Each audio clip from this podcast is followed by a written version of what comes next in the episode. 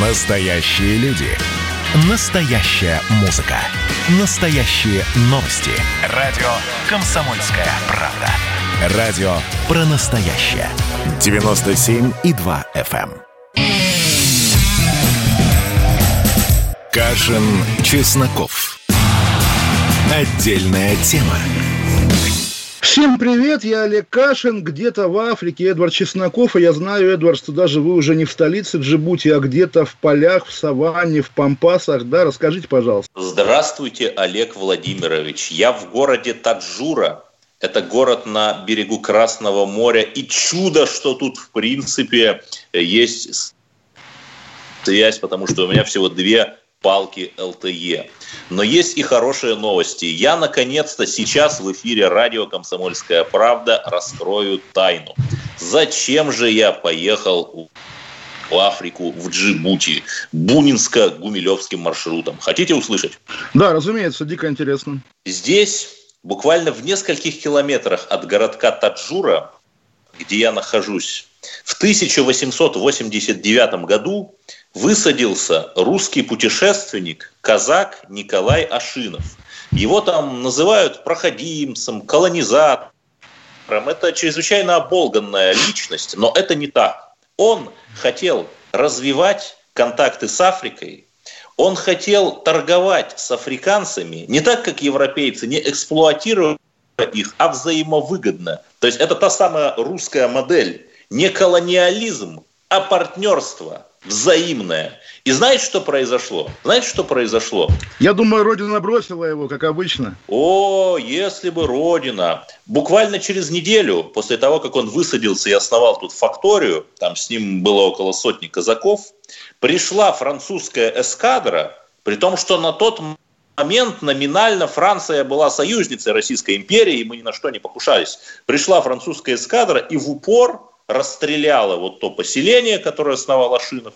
Там, это, кстати, была духовная миссия, то есть с ним был православный священник, архимандрит Паисий. То есть это было абсолютно мирное предприятие, фактория, по сути. И вот наши западные партнеры, ну, санкций тогда еще не было, тогда были просто пушки. Вот так вот, потому что испугались, что мы с нашим русским подходом справедливости вытесним их из Восточной Африки. Ну, вы знаете, на самом деле я, наверное, тоже живу какими-то стереотипами, которые вы не разделяете, но почему я про родину-то спросил? На самом деле всегда, не раз такое бывало, когда, да, какие-то вот такие отчаянные землепроходцы, такие как вы, куда-то уходили в теплые края или в далекие края, пытались как бы вести себя так же, как вели себя западные конкистадоры, да, в итоге сам, сама столица, Петербург, прежде всего, думала, ого, это значит, Нет, что какие... Скажите, мы себя не ведем как западная конкиста.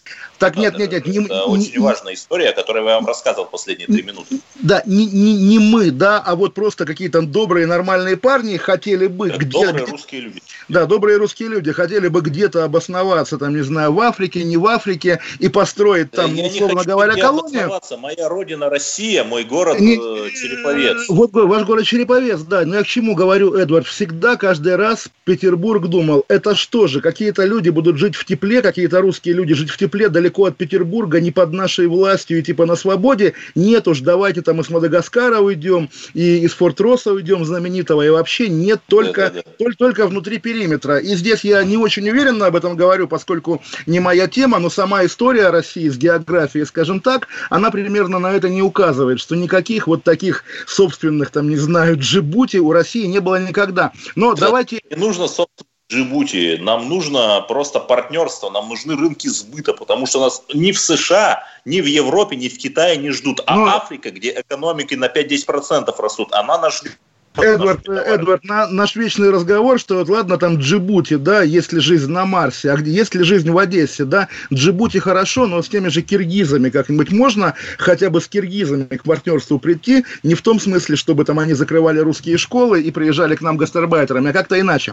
Но давайте все-таки спустимся с африканского неба на русскую землю.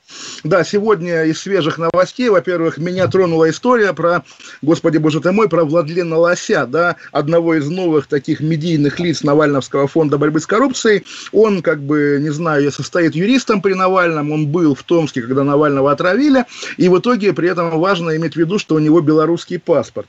И вот сейчас этот, этот лось отсидел свои сколько-то суток, сколько-то суток в э, спецприемнике, а на выходе из спецприемника к нему подъехал, боже мой, это уже действительно чистый Минск, подъехал бусик пресловутый, надели ему на голову мешок, пристегнули руки к переднему креслу и 10,5 часов везли до границы с Беларусью. А инфа откуда? Инфа от лося. Вот, ну, то есть, э, можно, конечно, не верить, но вы знаете, Эдвард... Я вот, не то, что Эдвард, верить, вы, вы, вы, видели, нет, подождите, подождите, верить, перебивать прежде всего, там, при всем уважении к Африке, я, я ж не договорил, да, его довезли до границы с Белоруссией, выбросили в Белоруссию, где он гражданин, и он оттуда спокойно улетел куда-то в Европу, и теперь будет как бы политэмигрантом.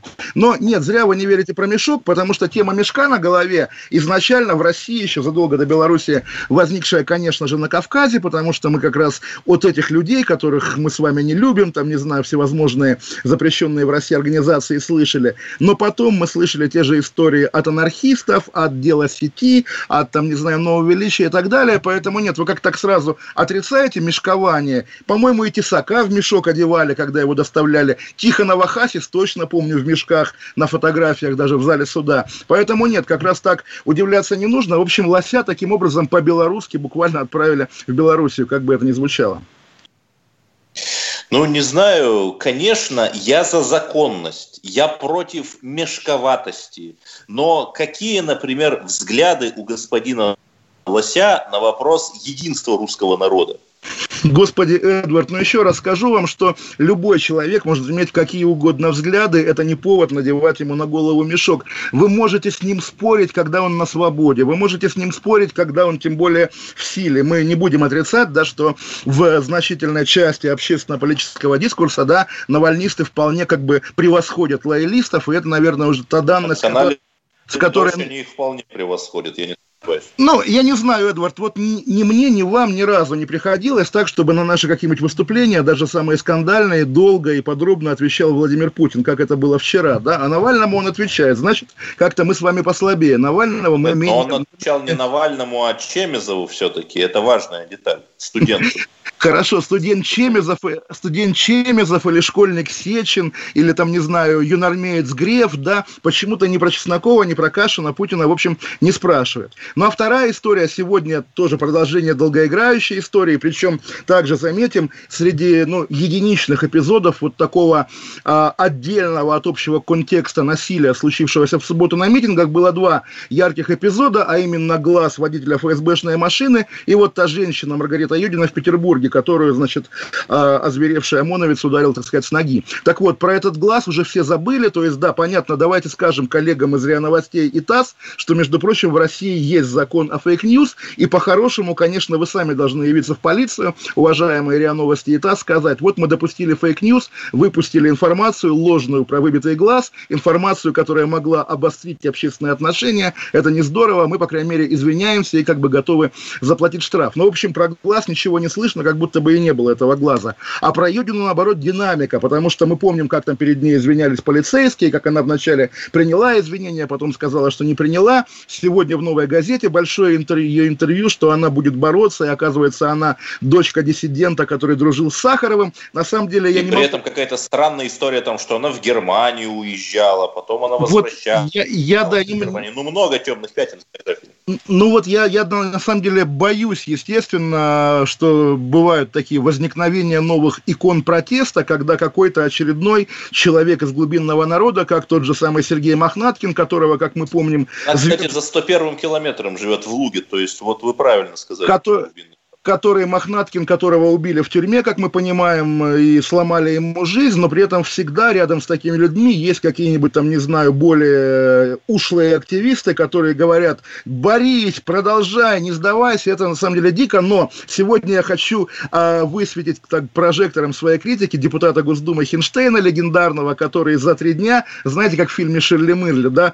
ты такой разный, Дарлинг. В первый день он, значит, написал запрос в прокуратуру, что, чтобы наказать наказать этого полицейского, потому что извинения, конечно, хорошо, дословно. Который Маргариту Юдину который, ударил. Который Юдину ударил, да. Извинения, цветы, это, конечно, хорошо, писал Хинштейн, только требования закона не отменяют. Потом он встретился с руководством МВД и подумал, что все не так однозначно. Потом он написал, что вдвойне опасно, что организаторы Майданов пытаются максимально опорочить силовиков, изображая их палачами и карателями.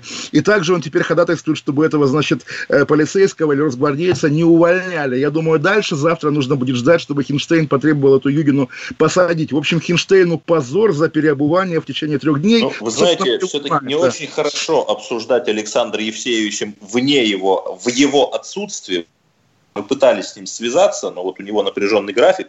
Возможно, завтра утром, а может быть еще в другой час ну, он будет на радио «Комсомольская как, правда». Как, как бы да, Эдвард, да. Но слушайте, мы и до Путина дозвониться не можем иногда, но ведь это не значит, что мы Путина не должны обсуждать, или Навального, того же ну, самого, вот который можно никогда нам... по порядку. Да, пожалуйста, только у нас минута остается до перерыва, можно отложить на, на через да. две минуты, да? Нет, я все-таки начну отвечать. Начиная со снежка, да, наверное, то, что написали, что выбили глаз, там, чем снежками водителю э, постороннему, это плохо что написали, потом оказалось, что это не так. Но понимаете, количество э, таких постправ правдивых новостей в условно наших лоялистских СМИ, оно все равно меньше, чем у не наших. Ой, Эдвард, когда... то это неправда. Ну, слушайте, неправда. Да. Опять же, и летчик Волошин знаменитый, и Петров Баширов, и э, распятый мальчик. Ладно, вам такого у дождя не бывает да. никак, Сноуден, никогда. Поэтому... которого якобы Россия хочет выдать США, да, да. Ну, про Сноудена я не знаю. Они в общем, это, это они враги, враги. Уходим на небольшой перерыв. Олег Кашин, Эдвард 8 800 200 ровно 9702. Звоните. Да, это святое. Вернемся через две минуты. Оставайтесь с нами. Кашин, Чесноков. Отдельная тема. Про общение, про обмен информацией, эмоциями. Миша, я не могу это письмо не прочитать. Вас приветствует город-герой Минск. Спасибо вам большое за вашу передачу. Слушаем вас всем цехом. Так, ну вот такой вот э, наш соотечественник из Пекина привет передает. Вот, э, но мы, с другой стороны, очень рады, что нас в Грузии слушают. Привет. Гамарджоба. Гамарджоба. Оттуда самые главные мировые новости у нас приходят. Мир стал плотнее, да, он стал более спрессованным. «Комсомольская правда». Это радио.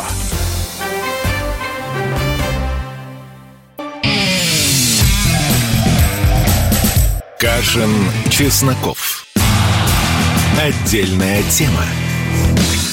Олег Кашин, Эдвард Чесноков, пока мы не вернулись к обсуждению вот и фейков, и скандалов последнего времени, горячая новость, и, Эдвард, я пользуюсь тем, что вы в Африке, и что мы с вами на Ютубе без видео, поэтому не видно, как вы покраснеете, вы не любите эти слова, но важная история, как мне кажется, в Москве судья арбитражного суда, судья Игнатова, написала в отказном решении по делу фразу «письку сосите», вероятно, она забыла ее удалить, в общем, с шрифтом белого цвета в PDF-документе, который который, собственно, был прислан истцу и ответчику. В общем, бывают и такие судьи. Конечно, судья Игнатова, ну, наверное, будет героем судейского сообщества сегодня. Они любят такой адский юмор. Но извините, пожалуйста, я понимаю, что действительно заниженная лексика не наш, не наш э, стиль. А о чем мы говорили до этого? Вы говорили о том, что э, либеральная пресса врет чаще лоялистской, так? Эдвард.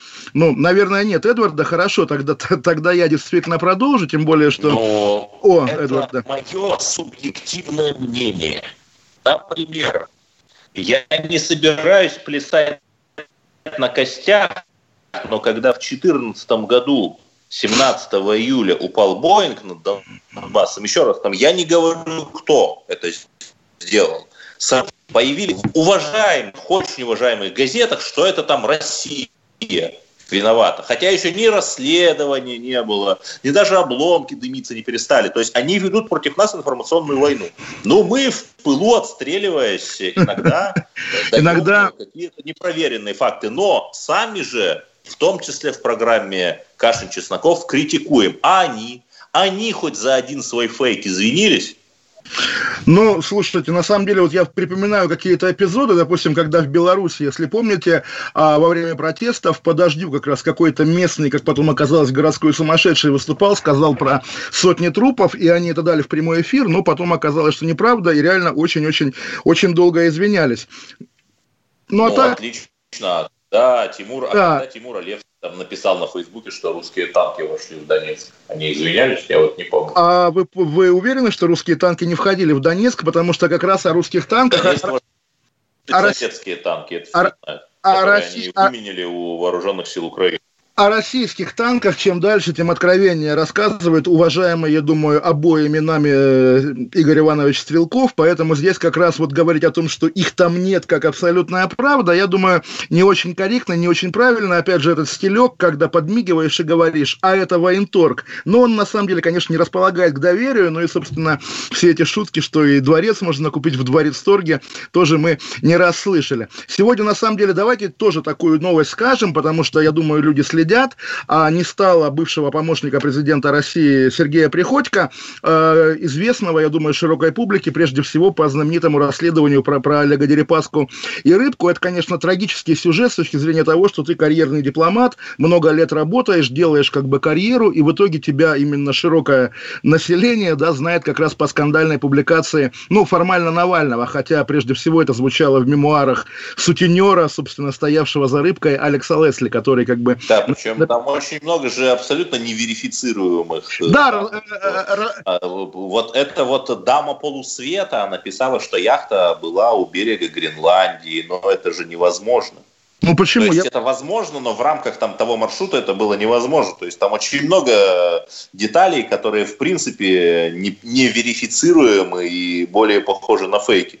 Да, разумеется, но при этом я что про Приходько хочу сказать, потому что на самом деле эта атмосфера, в которой мы сейчас живем, да, она располагает при любой смерти более-менее публичного человека, уже начинаешь думать, а что-то, может быть, здесь не так, да, а не новичок ли это и так далее. И, наверное, стоит проговорить, что он болел полтора года какой-то страшной болезнью, как говорят, той же, той же, которая была у Хокинга, допустим, да, знаменитого. И, в общем, ничего такого, что указывало бы на загадочную смерть боковой амито, а, а, амитотрофический склероз, по-моему, так называется. Ну, общем, БАС, синдром БАС. Тяжелый. В общем, что-то такое, да, в общем, кошмар-кошмар, и, наверное, выражаем соболезнования тем, кто его знал, любил и так далее, и как бы не надо, а, вот опять же, спекулировать на тему, на тему рыбки, как, собственно, и вчера была трагическая смерть, и здесь я, мне даже язык не повернется пересказать ее подробности стилиста Шевчука, да, известного по шоу-бизнесу, стилист Пугачевой и так далее, и так далее, но, в общем, тоже пресса пишет самые жуткие ужасы на эту тему, и мы тоже выражаем соболезнования тем, кто знал и любил ну, стилиста Шевчука. Возникает ощущение, ощущение, да, что вот уходит эпоха, все-таки, но это люди там плюс-минус одного поколения, все, кого мы перечисляем.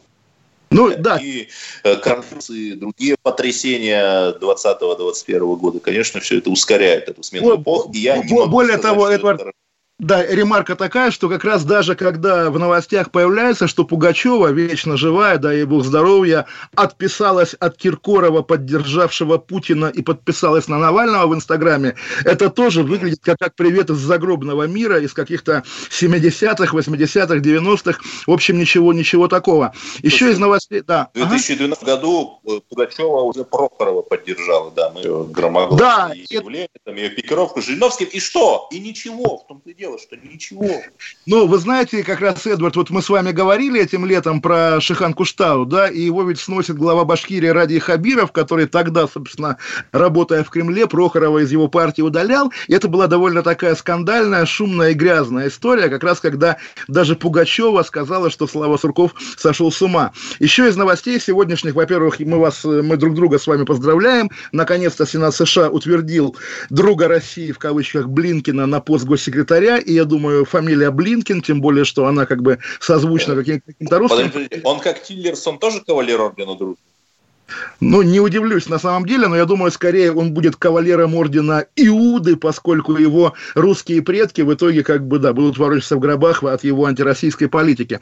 Так вот, также стоит сообщить, что после субботних событий в Москве уже возбуждено 20 уголовных дел, причем вполне таких экзотических, вплоть до перекрытия движения по тротуарам. Оказывается, это тоже уголовное преступление. И знаете, Эдвард, у меня часто бывает, особенно сейчас, когда в эпоху коронавируса, ну, стараешься как-то не контактировать с людьми, детьми близко, когда идет впереди какая-нибудь хотя бы пара, да, там супружеская, не супружеская, а тротуары в Лондоне узкие, и ты их не можешь обогнать, и думаешь, а вот бы против них возбудить российское уголовное дело по перекрытию тротуара. Это довольно также отвратительно, но, опять-таки, я не знаю, по-моему, такого рода уголовные дела не красят государство, потому что они как бы показывают, что оно использует уголовные процессы в качестве политического инструмента, а это, наверное, не здорово. Да, вы абсолютно сейчас рассказали дело answer Ну, разумеется, я... Эдуард... сидит до сих пор в британской тюрьме. Даже Трамп его не помиловал, хотя, в общем, ему уже нечего было терять, но не помиловал слава богу, не принадлежа ни к какой западной, так сказать, номенклатуре, я спокойно отношусь к любой критике в адрес западной номенклатуры. Ради бога, пускай они вообще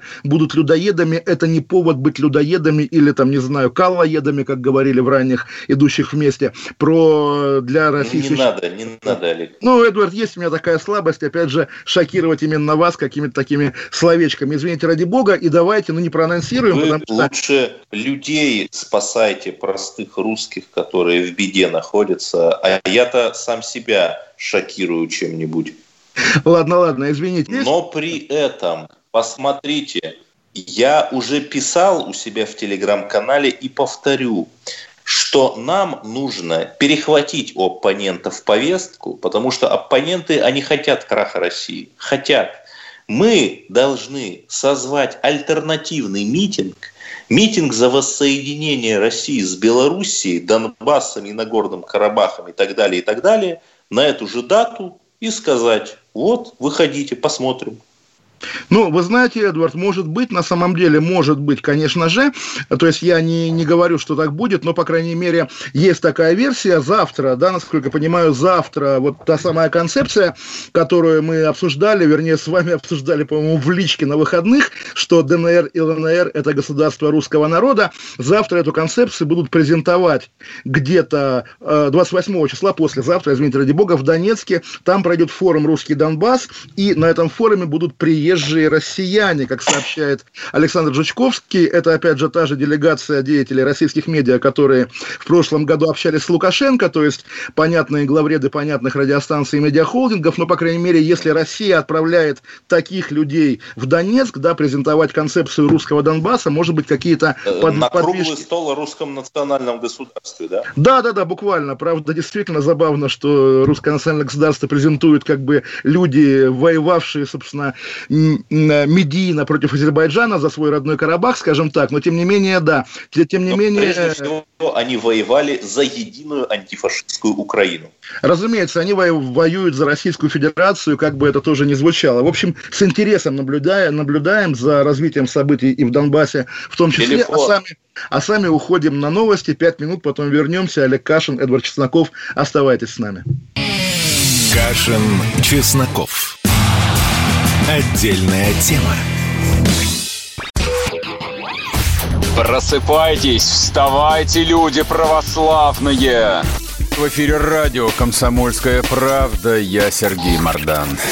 Прогноз на 21 год вас не порадовал, я надеюсь. Конвойные в белых тулупах, лающие овчарки, прожектора шарят по белой пустыне. Давайте уже вот по-нашему, по-русски вот, скажем. По Врагам и изменникам Родины нет и не будет пощады. Руки стене... прочь от Егоды. А. У него нашли огромный дилдо в шкафу. А вообще он отмазывал заключенных и пил с ними коньяк. Каждое утро в 8 часов по Москве публицист Сергей Мардан заряжает адреналином на весь день. Мне кажется, это прекрасно.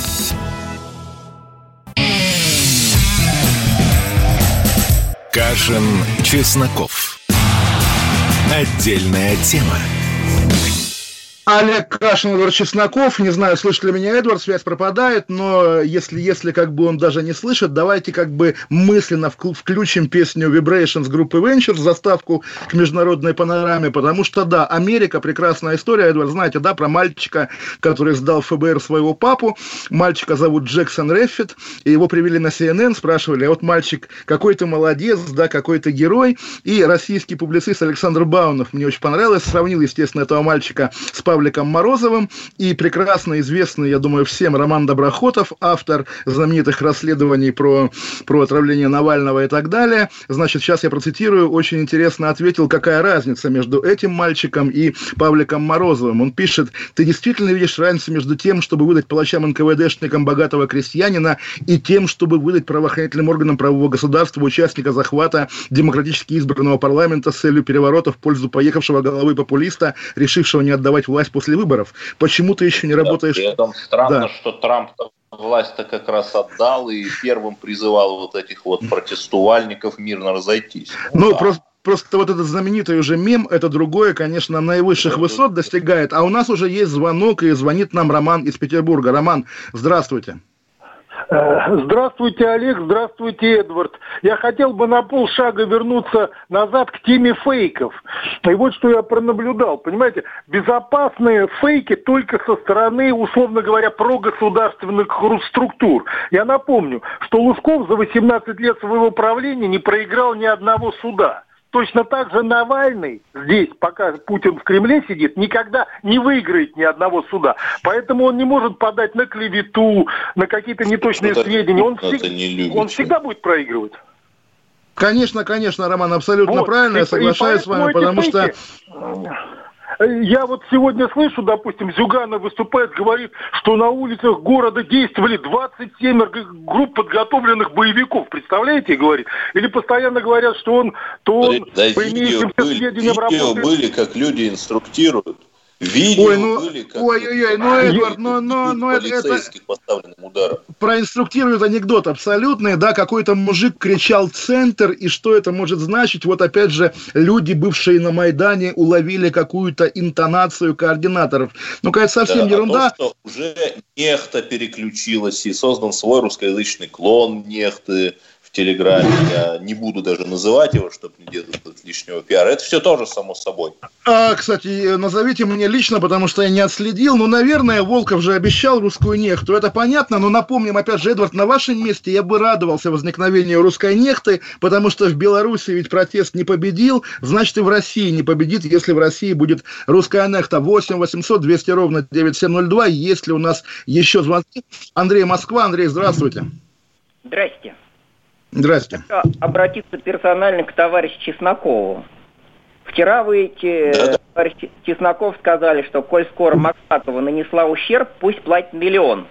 Но если вы на этом настаиваете, вы также должны настаивать и на том, чтобы Путин и Единая Россия возместили ущерб, нанесенный стране. А именно, э, в третьем квартале 2012 года страна была усилиями Путина и Единой России присоединена к ВТО – что привело к тому, что в 2017 году структура под названием ВТО «Информ» э, посчитала, что за пять лет пребывания в ВТО потери нашей экономики составили 871 миллиард рублей, а экономисты Хазин и Делягин сказали, что э, после присоединения к ВТО в третьем квартале 2012 года с четвертого квартала вследствие этого начался экономический спад, который продолжается.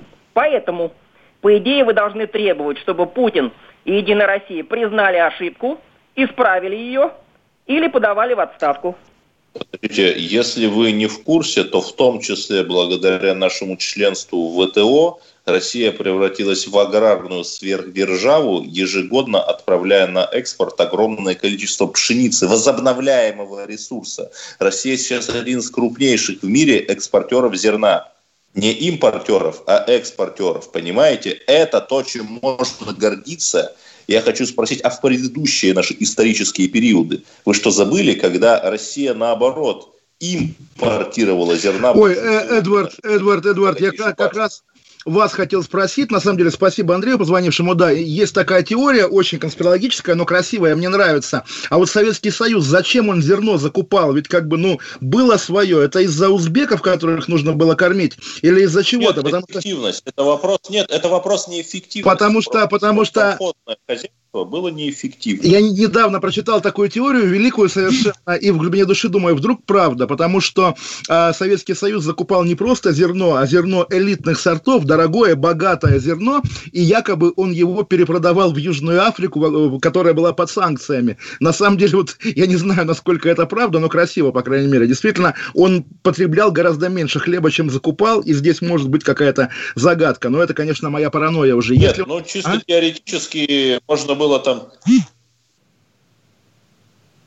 так, надеюсь, с Эдвардом все в порядке. Теоретически а. можно было там через Мозамбик или через Ангалу перепродавать, но не знаю. Я думаю, что это лютейшая конспирология. Просто все объясняется бритвой Окова. Просто, ну, э, социалистическая плановая экономика в каких-то вещах была менее эффективна, чем сегодняшняя. Просто урожайность была меньше и все. Хорошо, 8 800 200 ровно 9702. Есть ли у нас еще звонки? Как э, Сарик, Сарик, Шарик, Краснодар, здравствуйте. Сарик, да, извините, пожалуйста, Сарик, да, здрасте. Ведущий, хотел сказать свое мнение по поводу вообще происходящего у нас в стране, если можно. Да, конечно, говорите, пожалуйста. Вот смотрите, я против революции, я против крови, я против и Навальных вот этих вот движений. Но и с другой стороны, я против власти, которая уничтожает свой народ, реально. Начнем сначала. Где мой газ? Где моя нефть? Где наше народное богатство? Почему я за свой Подождите, газ... Подождите, вы сначала поедете Дайте... в Карское море, где, извините меня, до минус 40 температура, получите образование специалиста по добыче нефти, по крекингу и так далее, и э, заработайте там 150 или 200 тысяч, которые получает такой человек с такими компетенциями, да, а потом рассказывайте, где ваша нефть. В таком порядке. Ну, это вот очень странный подход. Это буквально там ты воевал, да, там, или там Хорошо. ты кто. Э, да. Алексей Навальный, где Ба- мои биткоины? В, в Бобруйске ездил. Я это... хочу себе биткоин. Вот я повторяю тот подход. Ладно, ладно. Михаил Петербург, по-моему, да, Михаил? Я правильно понимаю? Да, да Миха... здравствуйте, да, здравствуйте, вечер, мужчина. Здравствуйте, здравствуйте. Я, конечно, мужчина. тоже, я благодарен Владимиру Путину за то, что он многое сделал как бы много с чем согласен с Алексеем Навальным.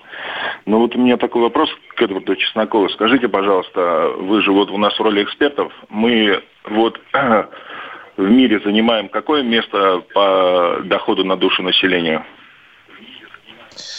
Мы Алло. занимаем э, достаточное место. Русские зарабатывают, например, больше, чем некоторые Нет, ну, страны в Восточной ну, Европе. статистика. Мы, по-моему, на уровне где-то Мозамбика, да, какой-то в шестом десятке, да? Эд, Эдвард, парируйте, парируйте, да. Нет, еще раз. Я вам советую посмотреть посмотреть, сколько Китай знает про душевный отход, потому что это первая экономика ну, в мире. тут Китай? Понимаете? непосредственно про Россию. Нет, вы знаете, мне, можно найти любую На страну, которая уровне? Россию превосходит по каким-то параметрам. Вот, э, нет, нет, это, это, например, это, это, ну, подождите, ну Китай все-таки, да, страна, населенная, там, не знаю, двумя миллиардами бесправных, нищих пол, людей. Пол, пол, пол, ну, мы, мы, не знаем, мы не знаем точно, может вообще там гораздо меньше, они преувеличивают, да, китайцам верить вообще нельзя. Ставить эту страну в пример России, слушайте, мы должны на поляков ориентироваться, на чехов, на венгров и так далее. С ними хотя бы ориентироваться. Мы нормальный восточноевропейский народ. Какие китайцы да, там Африка? Да? компания доступен 500-миллионный рынок Евросоюза, 450-миллионный. Понимаете? Так, добивайтесь, чтобы Россия вступала в международные организации, чтобы ей был доступен этот рынок. А Россия да. Международные организации не признают нашего русского Крыма. Вот в чем проблема. Печально, конечно. Не знают, наверное, никогда. Ну, по, по крайней мере, говорить о том, что в России нормальный доход на душу населения, конечно, некорректно. Русские заслуживают гораздо лучшей жизни, и в этом, безусловно, проблема, потому что в том числе проблема, что э, я могу прийти и сказать, русские, вы достойны жить лучшей жизни, и если я буду убедителен, люди пойдут как бы за мной, отвернувшись от власти. И если э, мы с вами лоялисты, мы должны это иметь в виду, как мне кажется. Если у нас еще звонок, Числав, Великий Новгород, здравствуйте. Здравствуйте. Скажите, пожалуйста, я хотел задать вопрос. Вот у нас э, в Великом Новгороде э, на сайте даже правительства можете зайти посмотреть, официальные данные есть. На 100% брака 93% развода. Институт семьи это, страдает очень сильно. Э, и первый фактор, э, почему такое происходит, это фактор социального характера. То есть у людей просто как бы э, нету ни денег, нету ни квартир, нету ничего. И это говорит о том, что э, в нашем государстве э, серьезные проблемы. Конечно, проблемы, и отрицать проблемы это, это страусиная позиция, безусловно, нужно да, их признавать. Но и при да. этом говорить, что все плохо и все пропало, давайте оставим кому-нибудь другому. Ну, Эдвард, страна местами, страна местами вполне в такой разрухе лежит, и как бы даже говорить, что в 90-е было хуже, Сочи, тоже не аргумент. Э, Сочи на Красной Поляне вполне себе хорошо выглядит. Да, есть ну, точки депрессии, есть точки роста. Как Сочи не вся Россия, мы вернемся через две минуты. Олег Кашин, Эдвард Чесноков, оставайтесь с нами, пожалуйста. Кашин, Чесноков. Отдельная тема.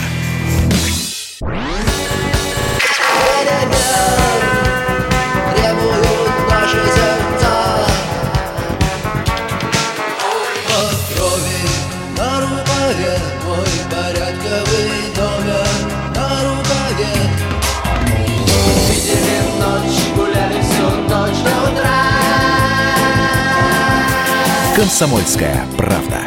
Радио поколения кино.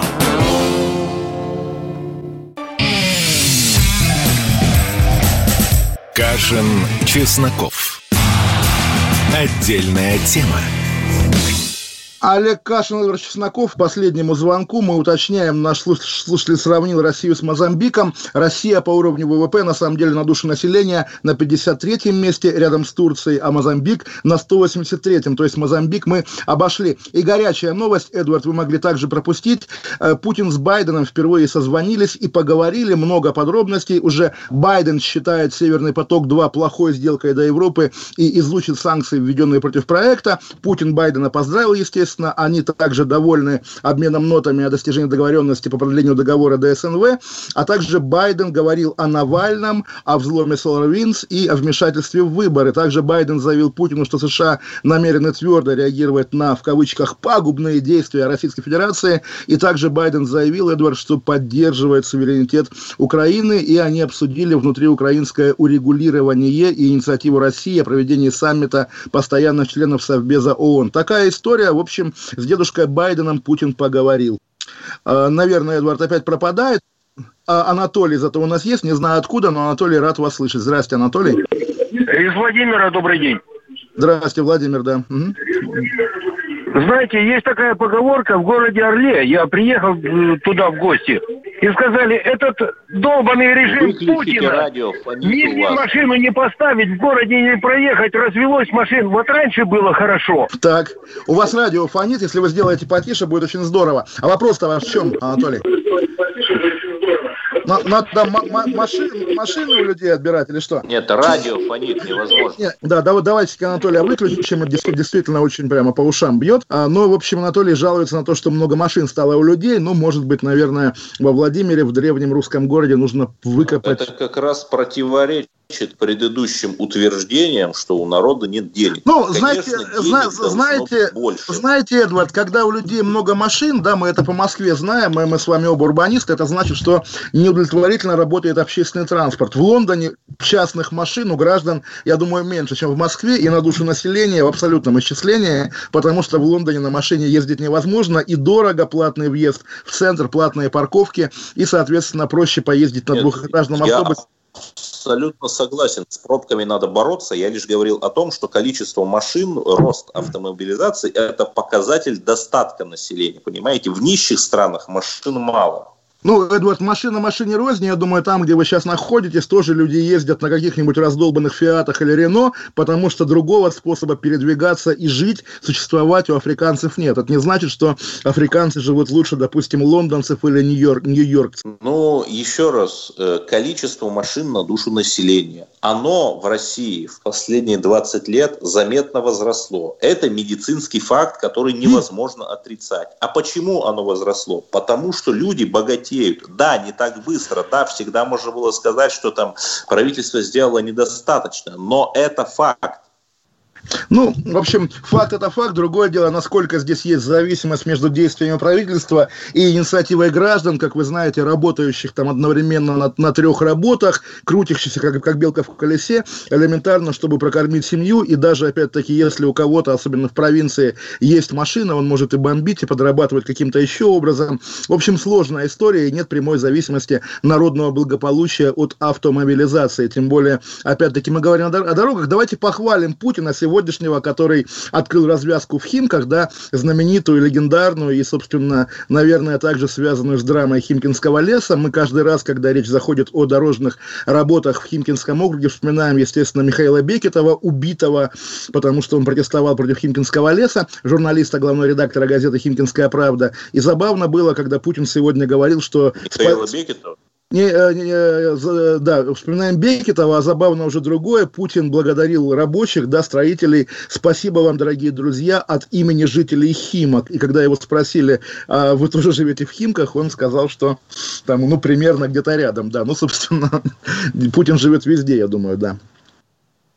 И самое главное, друзья, что мы смогли, во-первых, создать вакцину от коронавируса, да, мы об этом давно не говорили, но это факт, потому что в других странах, э, конечно, пытаются что-то создать, но, например, Евросоюз заказал у нескольких европейских производителей, и один из них, я не буду называть название, чтобы не, не кричали про антипиар, просто не справился, и и вместо 300, по-моему, миллионов доз э, получили в лучшем случае 150 миллионов. Или когда получат остальные, неизвестно. Но, Эдвард, все-таки статистики по российским вакцинам по количеству доз просто в принципе нет. Каждый раз в новостях мы слышим про крупную партию вакцины. Еще одна интересная новость, давайте ее, скажем, вынесем в эфир. Сотрудники ФСБ России задержали в Ивановской области бывшего высокопоставленного сотрудника госнарконтроля, который, не представляете, Эдвард, у него, понятно, известная история, часто была лаборатория по производству наркотиков, но самое крутое, что в лаборатории он использовал рабов, каких-то иностранных граждан, подозреваю, что среднеазиатов, которых насильственно удерживали под угрозой а, физической расправы. фашизм мы давно не говорили. Да, вот это и есть русский, фа... вот да, русский фашизм. Более того, наркотики развозили участники УПГ на автомобилях класса люкс с мигалками, а также они носили незаконно форму со знаками различия органов ФСБ. В ходе обыска изъято 59 килограммов наркотиков, свыше 10 тонн жидкости, содержащей, содержащей наркотики, а также оружие. Задержано 16 человек.